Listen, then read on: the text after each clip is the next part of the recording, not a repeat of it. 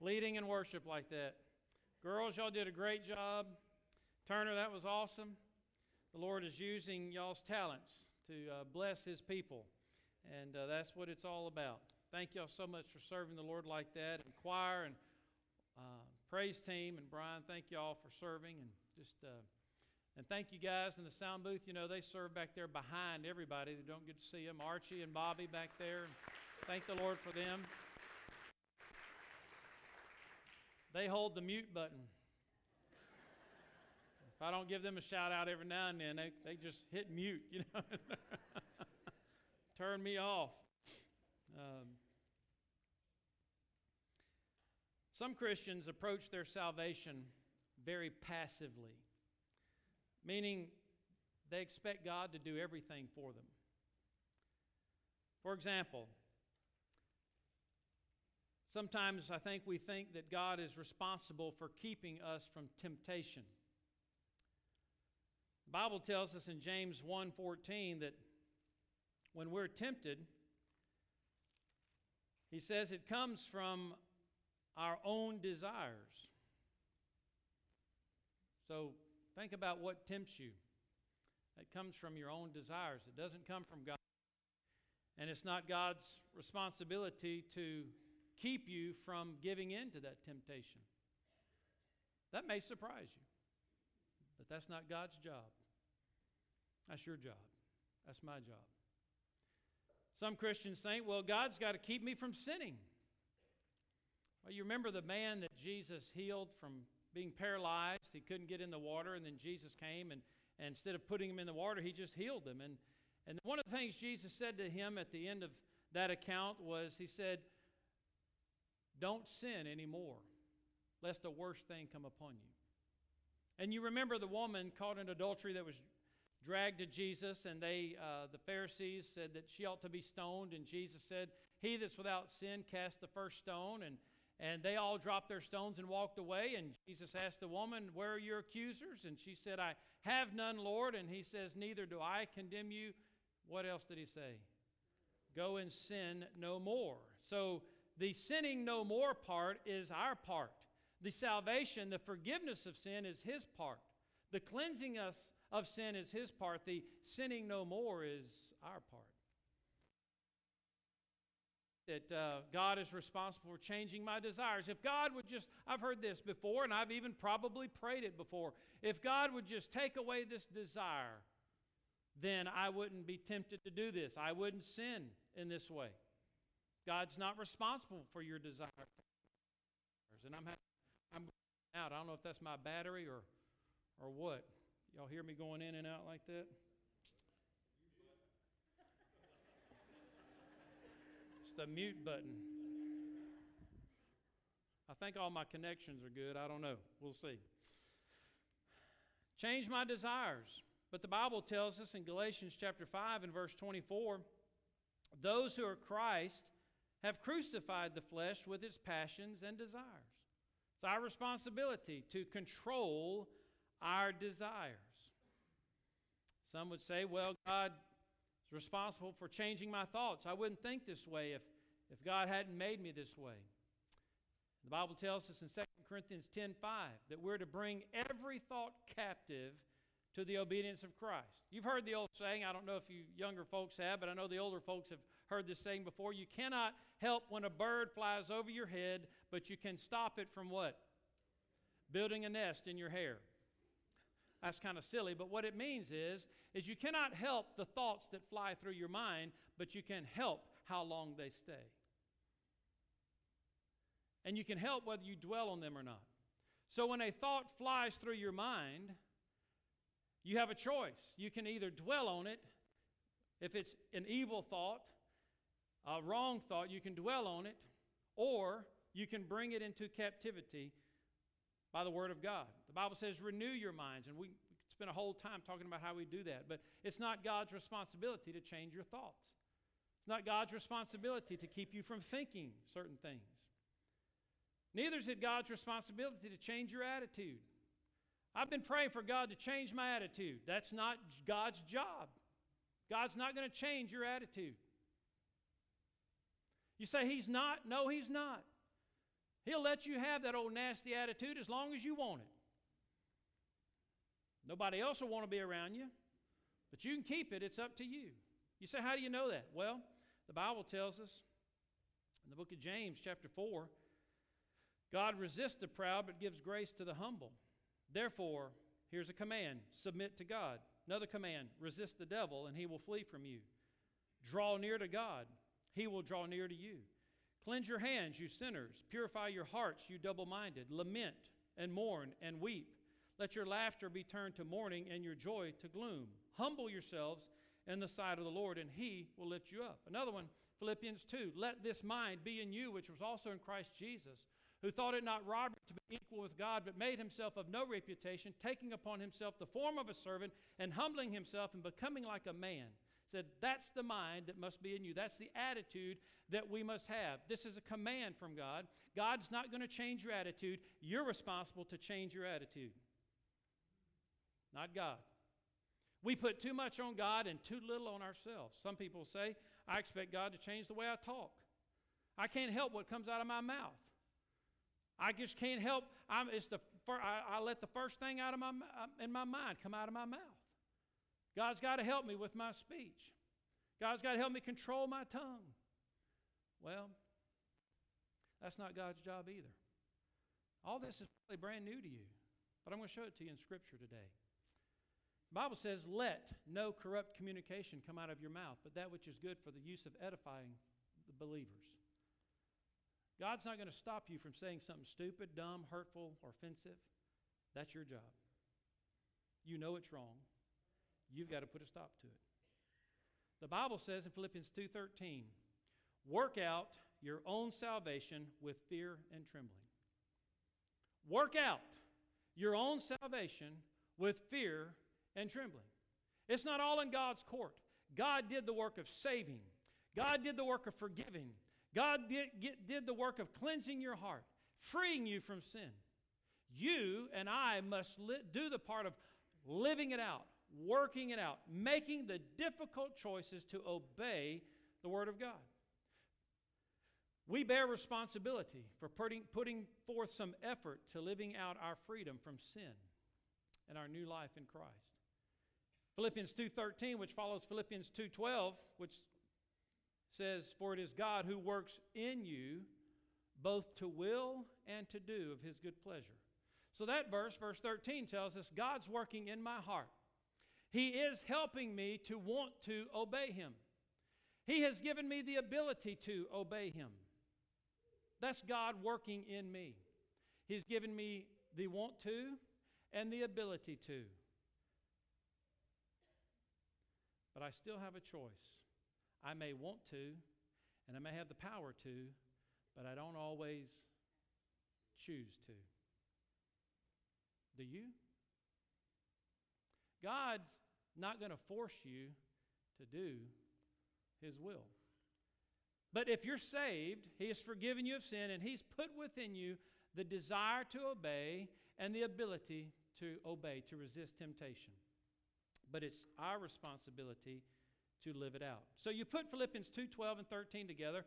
Work out your own salvation with fear and trembling, for it is God who works in you both to will and to do of his good pleasure.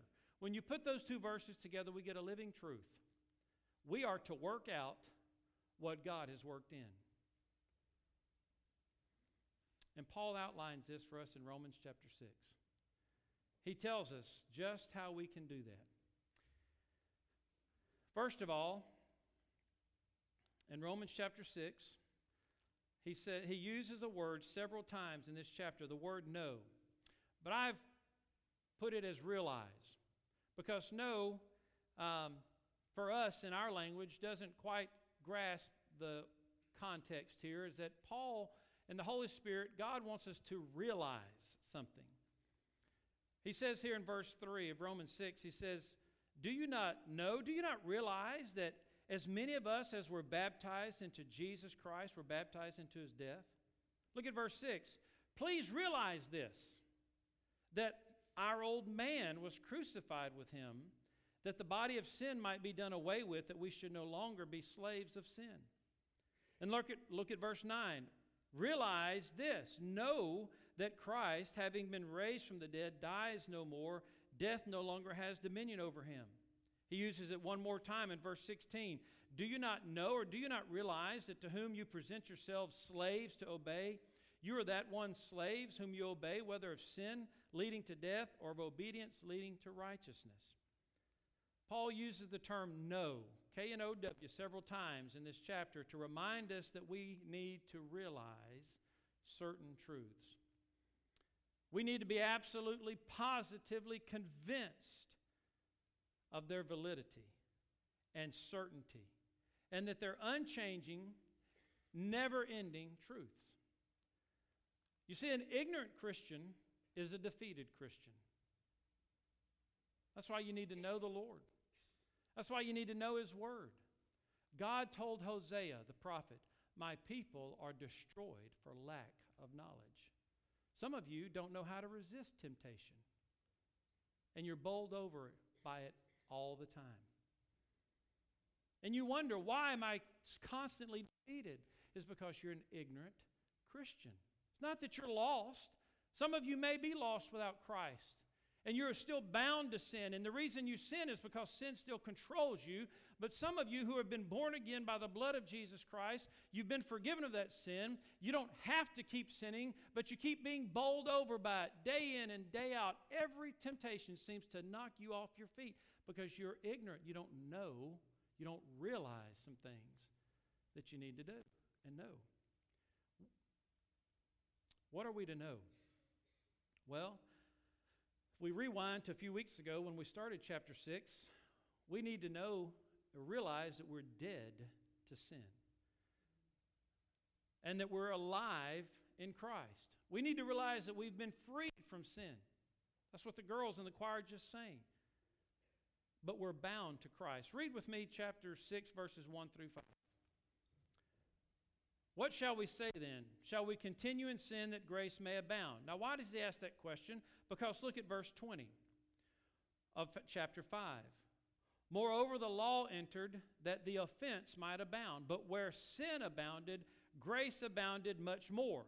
So Paul's asking this question. If when you sin more, God gives you more grace, why not just keep sinning to get more of God's grace? That's what he's asking in chapter six, verse one. Should, why don't we just keep sinning? And Paul says in verse two, certainly not. How shall we, who died to sin, live any longer in it? For do you not know or realize that as many of us as were baptized into Christ Jesus were baptized into his death?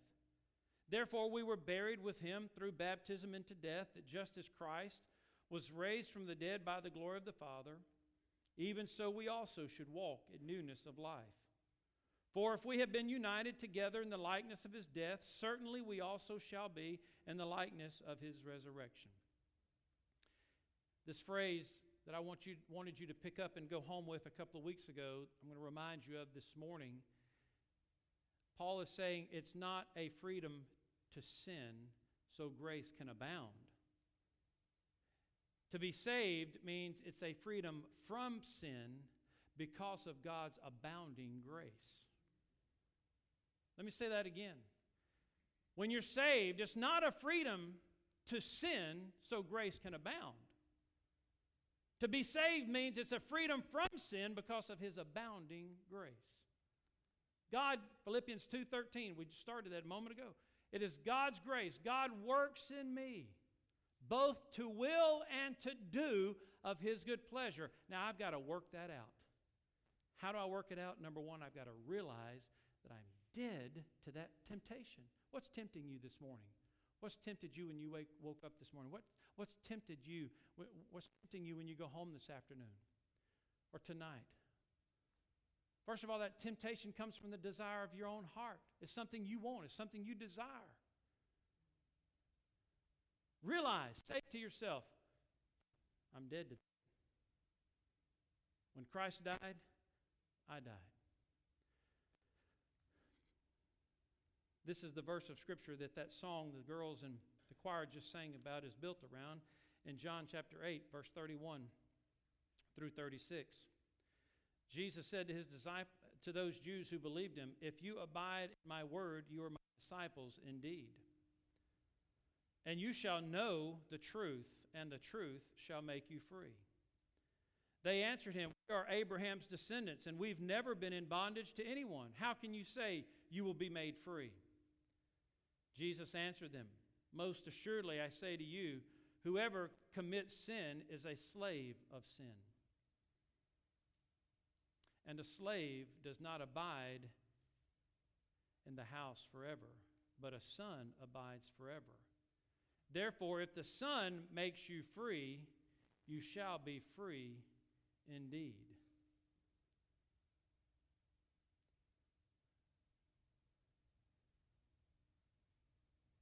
You need to realize that. I'm free from whatever it is that's tempting me to sin. I'm dead to it. I'm freed from it. I don't have to do it because I belong to Christ. Contrast that to verse thirty-seven.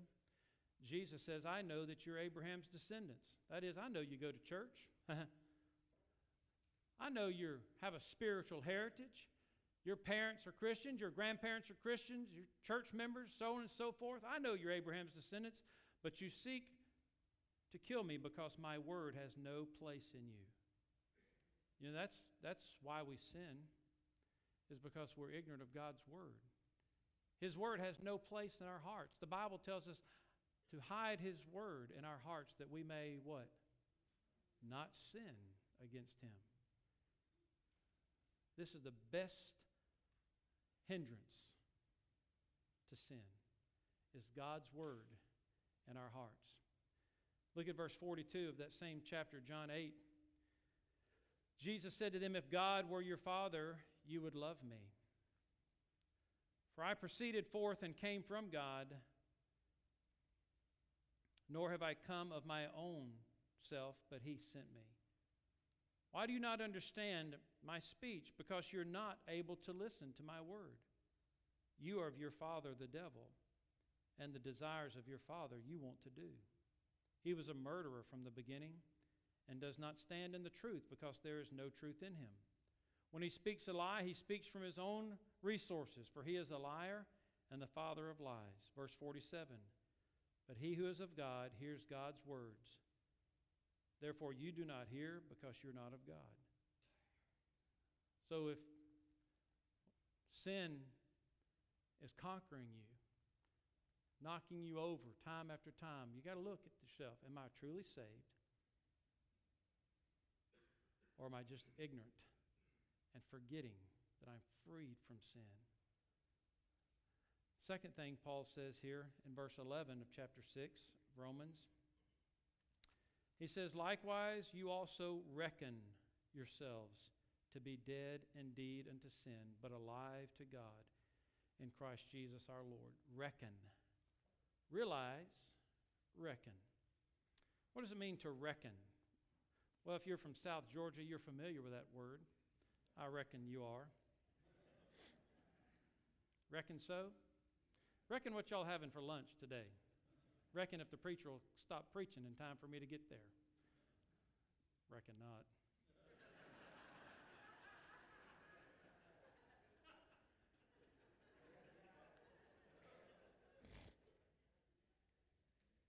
It means to, we don't use it the way it's really meant to be used. Because when we use it, we have a little doubt in there, don't we? But here, it means to count it as so, to consider it done, to conclude it as finished.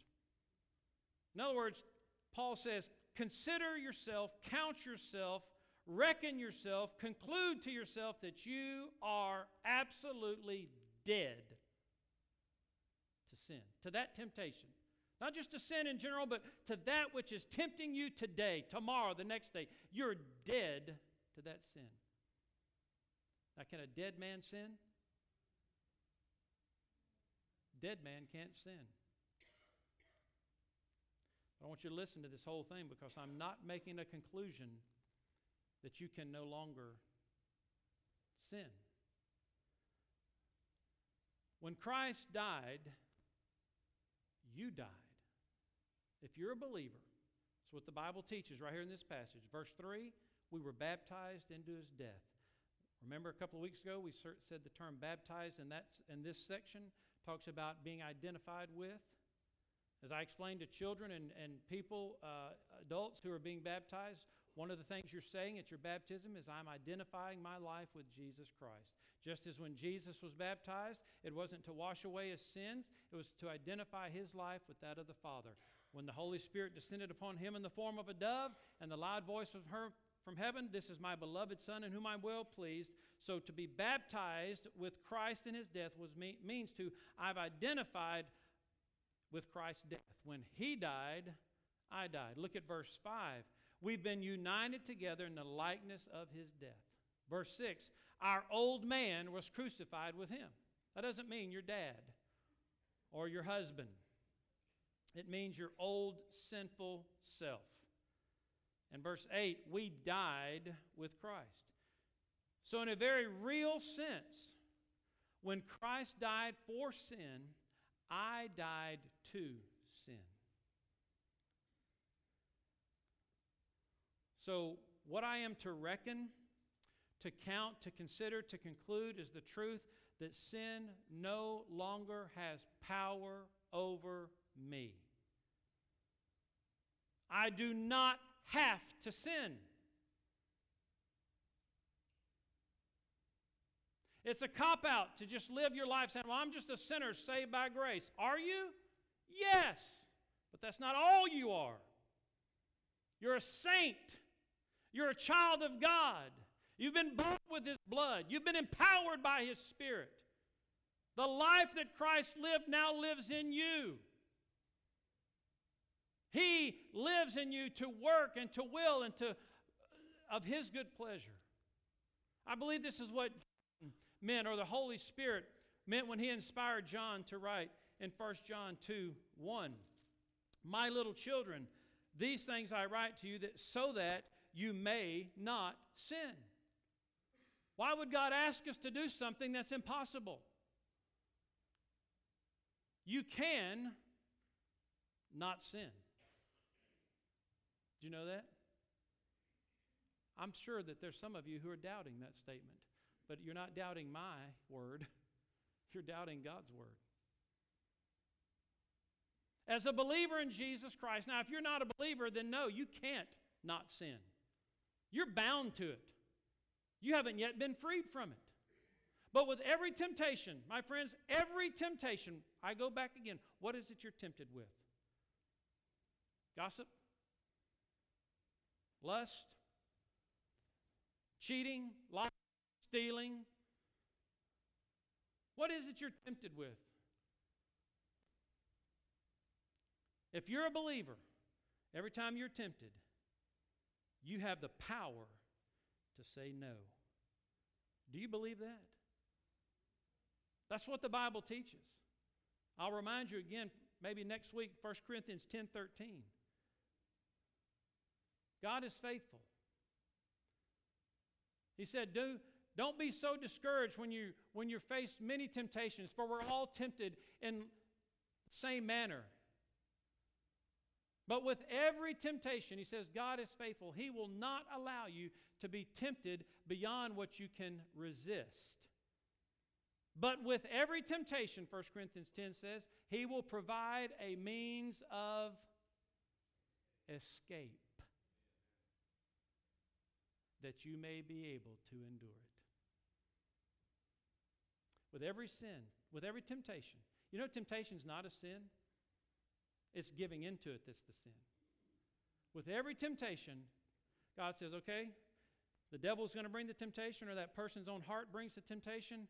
I'm going to usher in. By my grace, I rush to bring a method of escape. So then I have a choice. Yield to temptation or flee. Find the escape route. So you see, that tells me, as well as this passage in Romans six, as well as this passage in First John two, that I have the ability of God within me to not sin. Now, I'm not talking about sinless perfection. But I am saying that Jesus broke sin's power over you and me, and to sin now means I choose to act contrary to my new life in Christ. So here comes the temptation. I've been freed from that sin. I am to consider myself dead to that sin. But many times and sometimes I choose still to commit that sin. I can not do it, but I also can do it. Do you see what I'm saying? I have the power to say no, but I don't always use that power. But that's not God's fault, is it? God's given me the power to resist it. So when I don't resist it and give into it, can I blame God for the consequences of my choice? No. And many of the things that people are shaking their fist in the face of God for is the consequences of their own wrong choices. For the wages of sin is death. That's what he says in James when he says, do not say, I, when I am tempted, I am tempted of God, but each man is tempted when he is drawn away of his own desire and enticed, and when desire has conceived, it gives birth to sin, and when sin is full grown, it brings forth death. You see, before I was saved, I sinned because sin was my master. It controlled me.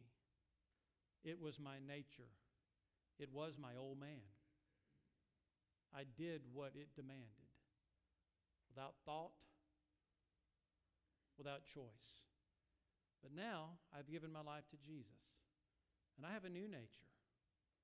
I have the nature of Jesus Christ living within me, working in me, both to will and to do of his good pleasure. So I'm not just a sinner. I'm now a partaker of the divine nature. Now, I'm not divine, never will be, but I'm a partaker of that nature. That when Christ died, I died. When Christ rose, I rose. The new life he experienced, I am able to experience. Next week, we're going to consider two more words. But these first two, realize and reckon, are acts of the mind. Next week, we'll talk about the next two, which are acts of the will. But they're, all four words are verbs. That is, they're all four action words. So just a hint, a reminder, when you're tempted, and by the way, some of you are being tempted even now. Do you know you can be in prayer and be tempted? Can I get a witness? You can be in church and be tempted. Can I get a witness? You can be reading your Bible and be tempted. Can I get a witness? You say, preacher, you a bad dude. You're right. I'm a bad dude. I'm of the worst sort. The Apostle Paul said he was the chief of sinners. I can identify with that. Temptation can hit you anytime. So the next time you're tempted, and even if it's now, I'm just going to give you those two words. Realize that you're dead to that temptation. Realize that Christ has freed you from that, the power to give in to that. He's given you the power to say no. And reckon, count yourself, consider yourself dead. Picture yourself. Now, this is not sacrilege, so I don't want you to think that. But when Christ died on that cross, picture yourself dead with him on that cross. That's what Paul says here. I am crucified with Christ, Galatians two twenty. Nevertheless, I live, yet not I, but Christ lives in me. The life I now live in the flesh, I live by the faith of the Son of God who loved me and gave himself for me. So the next time you're tempted, stop long enough to think, to realize, and to reckon. The devil doesn't want you to do that. He wants you to rush headlong. And he's promising fulfillment. He's promising pleasure. He's promising, oh, you won't, there's no consequences, not even You won't even have to worry. God will forgive you. And you know, as a believer, that when you give into that temptation, those promises, how empty they are. You have guilt, shame, fear. You lose confidence before God. All that he promised, the devil promises, is not there. He wants you to rush headlong, but if you'll just stop, maybe just pray, Lord, with this temptation, I'm, I'm realizing that I don't have to give into it.